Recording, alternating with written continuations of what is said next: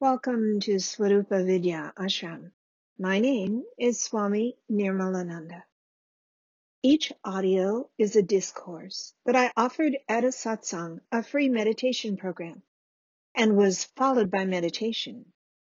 These teachings address the underlying questions of life. Who am I? Why am I here? How do I do what I came here to do? I went to my guru with these same questions. While he gave me the teachings I share here, most importantly, he gave me the inner experience they describe. This is why I teach, to share the same with you, both the theory and the inner experience of your own inherent divinity. The bliss of consciousness is your birthright. Meditate and discover that you are greater than you could ever imagine. Om Namah Shivaya Gurave Sachidanandamurtaye Nishprapanchaya Shantaya Niralambaya Tejase Muktanandaya Gurave Shisha Samsara Harane भाटकायैकदेहाय नमस्ते चित्सरात्मने एतवे जगतमेव संसारानावसेतवे। प्रभवे सर्वविद्यानं शम्भवे गुरवे नमः। गुरुर्ब्रह्मा, गुरुर्विष्णु, गुरुर्देवो Maheshwara.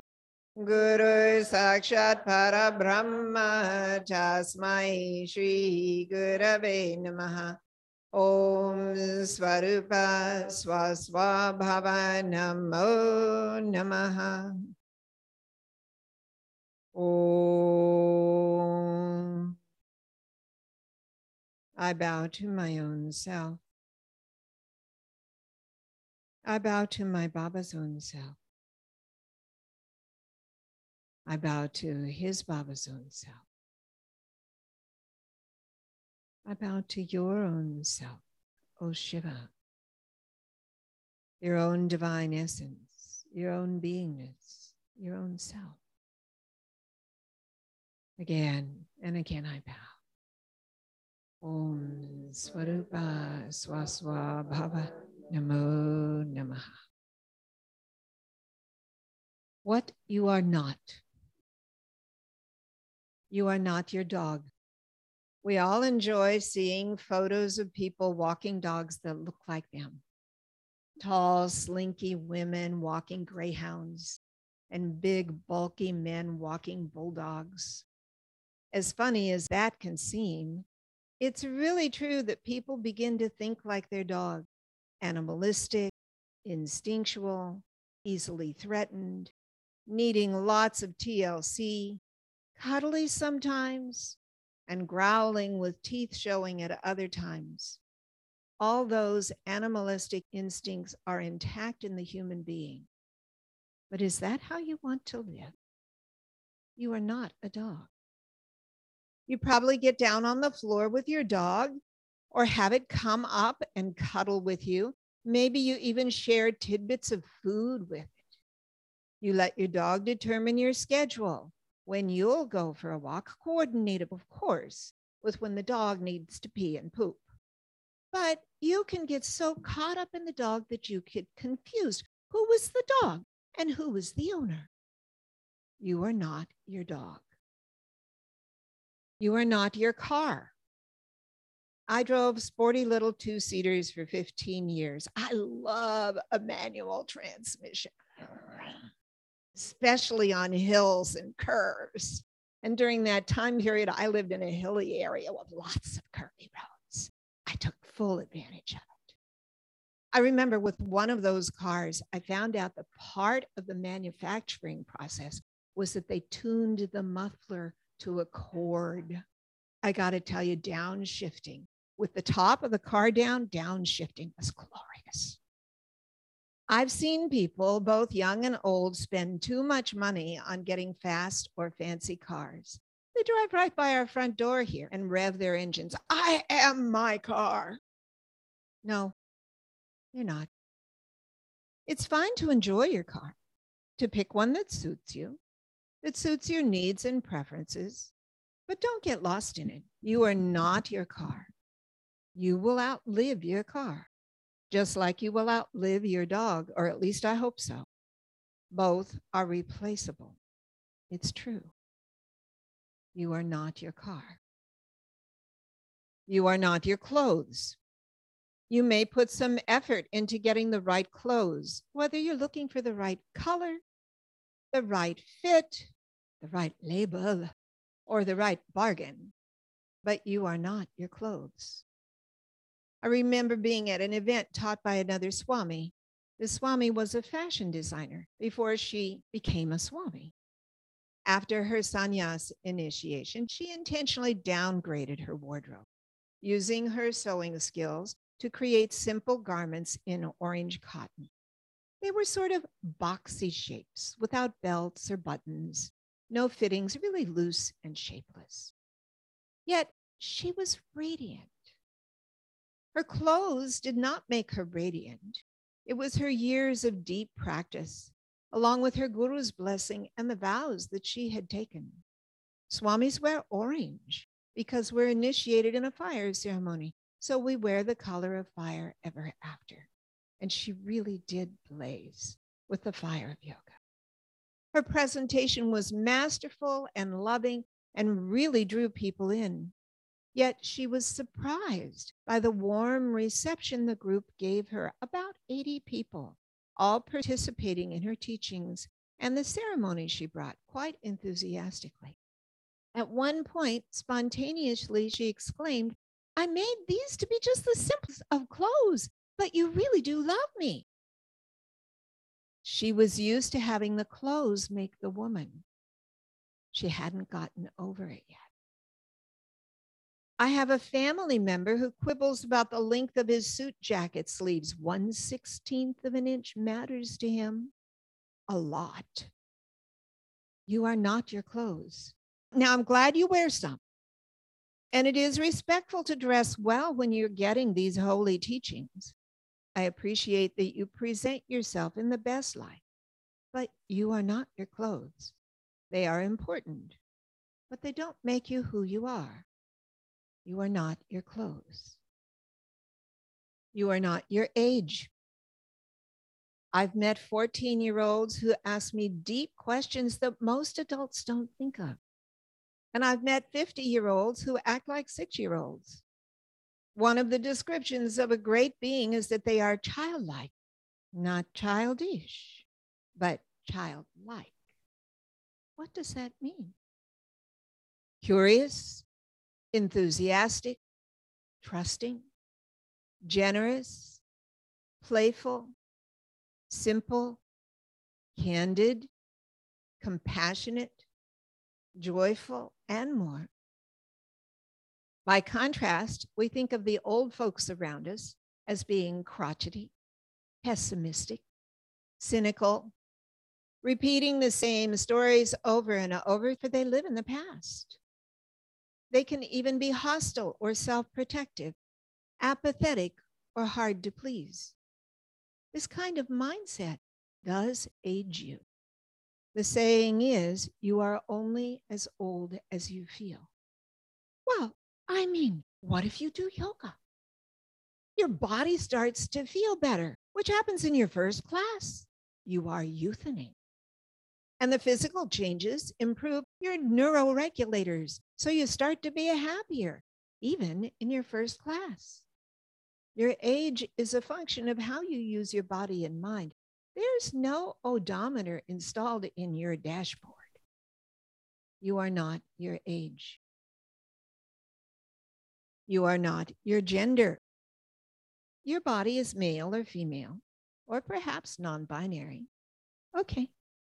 But you are the one who has this body. You are not your body, which means you are not your gender.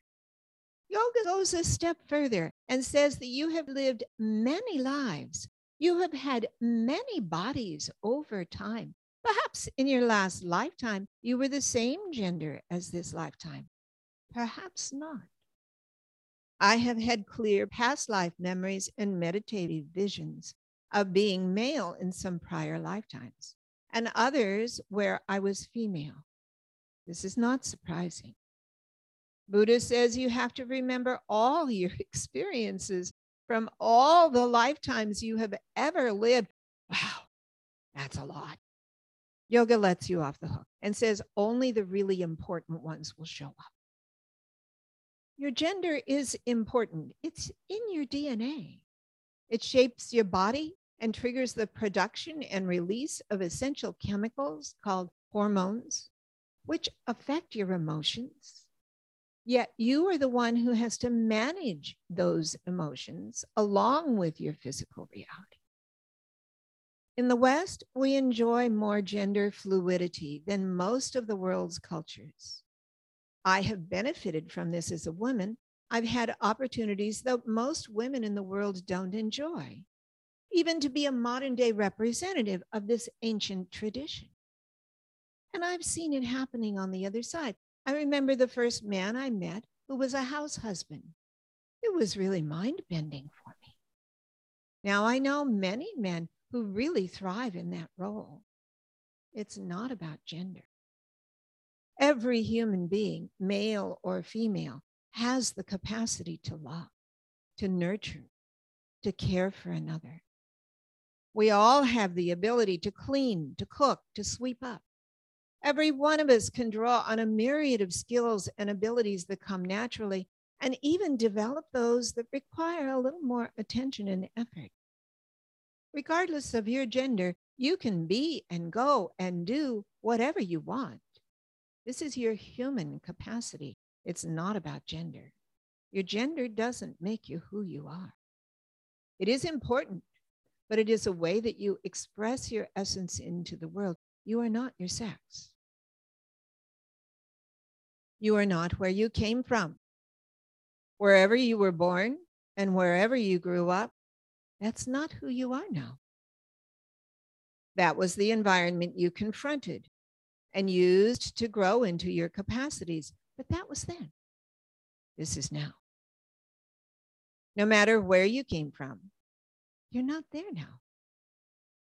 Now, most of you are not living in the house that you were born in.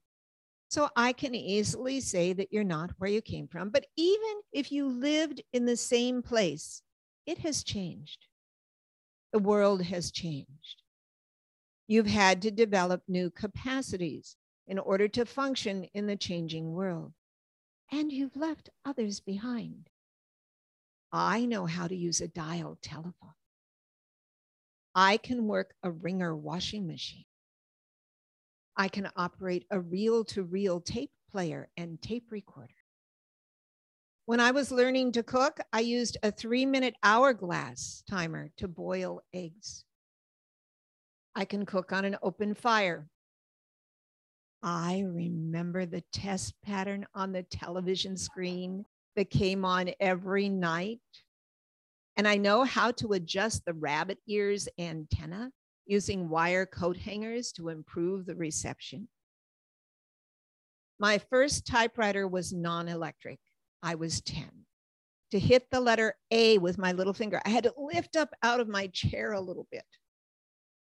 I know how to correct typos with an eraser all the way through three layers of carbon paper.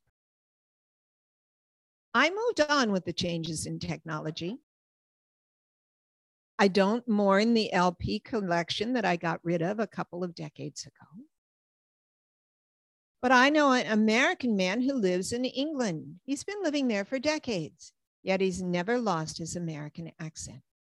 He hasn't even picked up the British terminology like lift and loo, though he does now call French fries by the British term chips. He prides himself on not changing. But the world is ever changing. Shouldn't you keep up? You are not where you came from. You are not when you came from. You are not even where you live now. These are merely outer things, important environmental realities that you must deal with, even respond to, even have an effect on, but they don't make you who you are. You are not where you came from, nor where you live now. You are not who you know. People tell me I'm the eldest child or the middle child, or I was an only child. Okay, that was then. This is now. You see, I teach adult ed. I made that choice decades ago. I like dealing with people who have fully formed personalities, a complicated past, and an interest in getting over it. Since I teach adult ed, by definition, you're an adult now. At least you look that way to me. You feed yourself. You even take responsibility for managing your life as well as other people and maybe even a dog or other pets. But you are not the dog. You are not the people you know. You are not even who they think you are. Whatever you show to them, there is more to you. Even in your greatest efforts to full transparency, it's impossible to share everywhere you've been and all that you've done, not to mention all that you think. Plus, wherever you've been and whatever you've done, that's not who you are. That's just the springboard from which you bound into your chosen future. That's the past. Yes, you were in those places but you are the you who was there. You are the one who performed those actions and thought those thoughts. You are the being who is in the relationships you are in, but you are more than they think you are. You are more than you think you are. I used to say, I am a teacher. And then I realized I'm not a teacher. Teaching is an action. I perform that action to the best of my ability and with the fullest heart that I can express. Yet I teach. I am not a teacher. I am a person. I am a person who teaches. If you think I am a mother or I am a father, try changing it to I mother or I father. It's an action, not an identity. Yes, you have a role an important role in your family, in your extended family, in your community, wherever you choose to place yourself, whatever you choose to give, wherever you choose to invest yourself. That role is important, but that role is something you do. It is not who you are. You bring who you are into that role. It doesn't give you you. You give yourself to that role to those activities. You are not who you know. You are not what you do. Oh, and you do so many things. Even if you lay on the couch all afternoon doing nothing externally, your mind is busy with so many things. The doing goes on and on and on and on. You can be incredibly busy inside while the outside is lying. We deal with this at the beginning of every yoga class. The hardest thing we ask you to do is the first pose, lying on your back in a relaxation pose, Shavasana. You drive here or you zoom in, maybe rushing to get one more thing done before class and then sprinting in and wham, lying down, unmoving. But inside, you're still going 90 miles an hour. I know. So we begin with notice your toes all 10 toes, all at the same time. Become aware of both feet, outside and inside. We talk you through the process of becoming present in your own body, right here, in this body, in this place, in this moment in time. You see, your body is never in the future, it is never in the past. When you get in your body, you are present in the present moment. It's a fantastic pathway to the here and now. You can use your body to become fully present. And when you're present, you're you. The trick is to take you with you while you do things. When you get up and moving, yes, there are poses in the class and another Shavasana at the end, and then You get up and get moving. You go back into life and you probably want to speed up again, but your breath is deeper. Your spine is longer. You even have to adjust the rear view mirror in your car. Can you take you with you while you do what you do? Because you are not what you do. What you do is what you do, and you are you. You are not what you eat. What you eat does affect your body. What you eat even affects your mind. One of my favorite ways to get an afternoon pick me up is not caffeine, it's popcorn. Crunchy, sweet, and salty. It really fires me up. You can do it with salsa and chips or pickles. But if you make it a habit, you're going to have a bad tummy.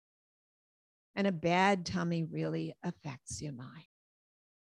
So your food choices are really important, but they don't make you who you are.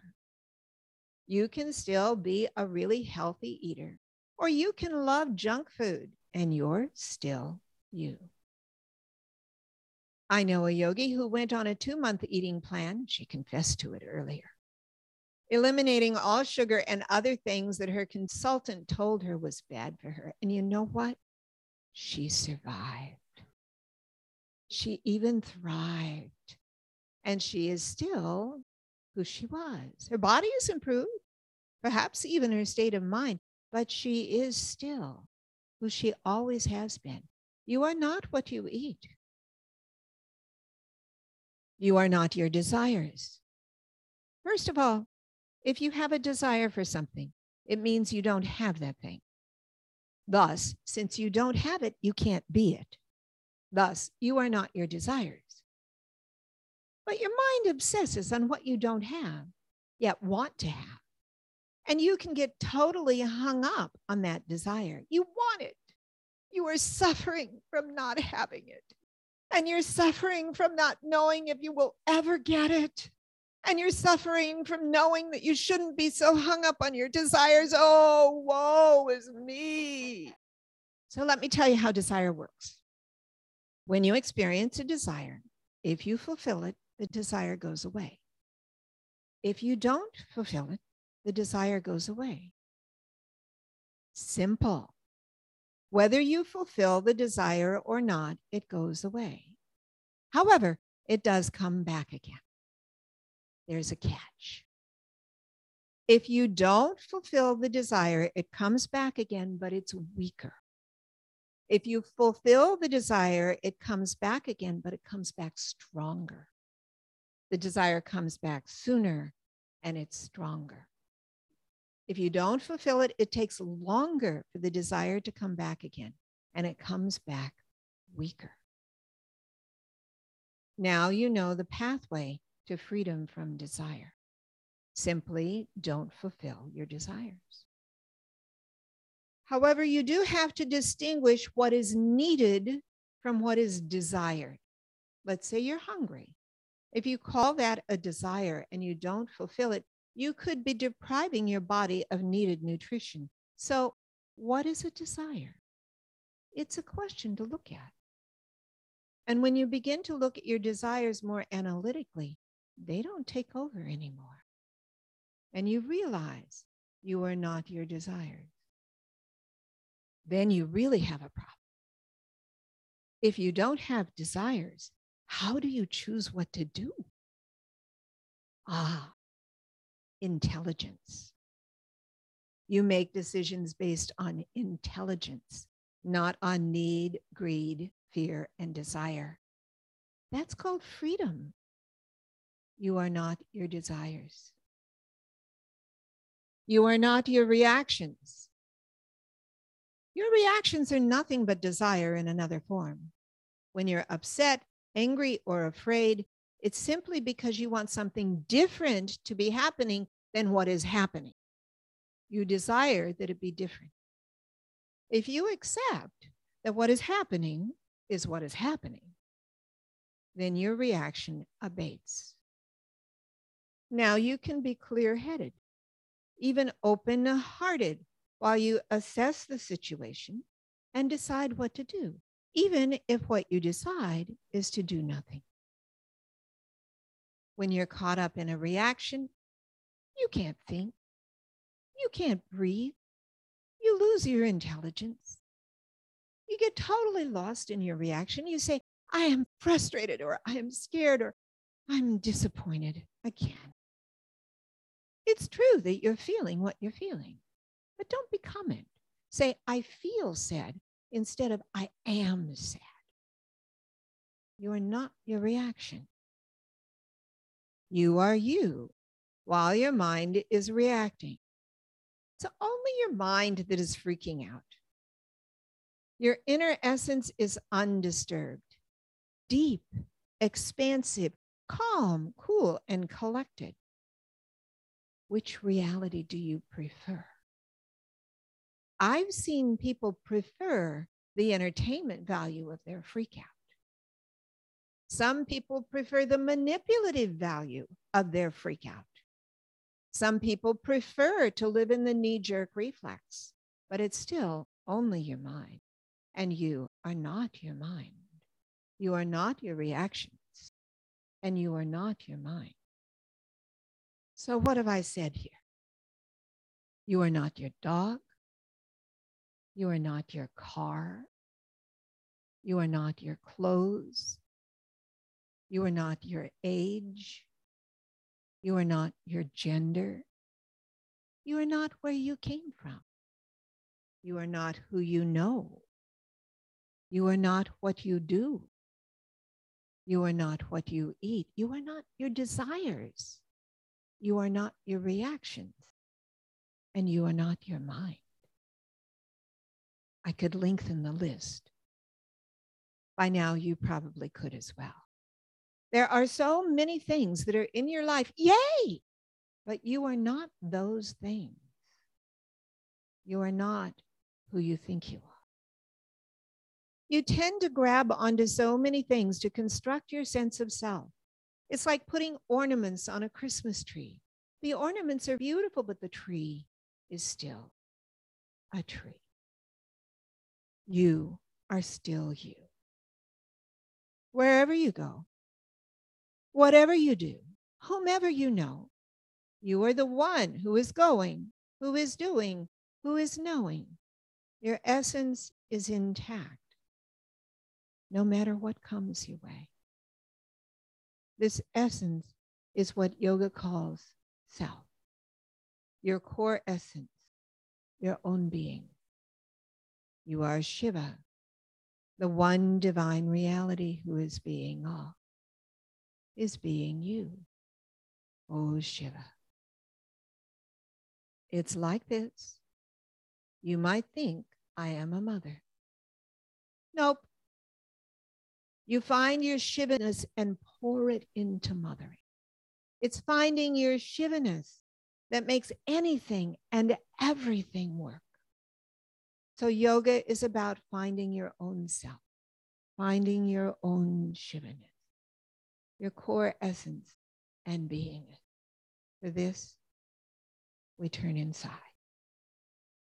On the way inward, you might see some of the scenery of your life, even of past lives, where you've come from, who you've been with, what you've done, even what you hope to do.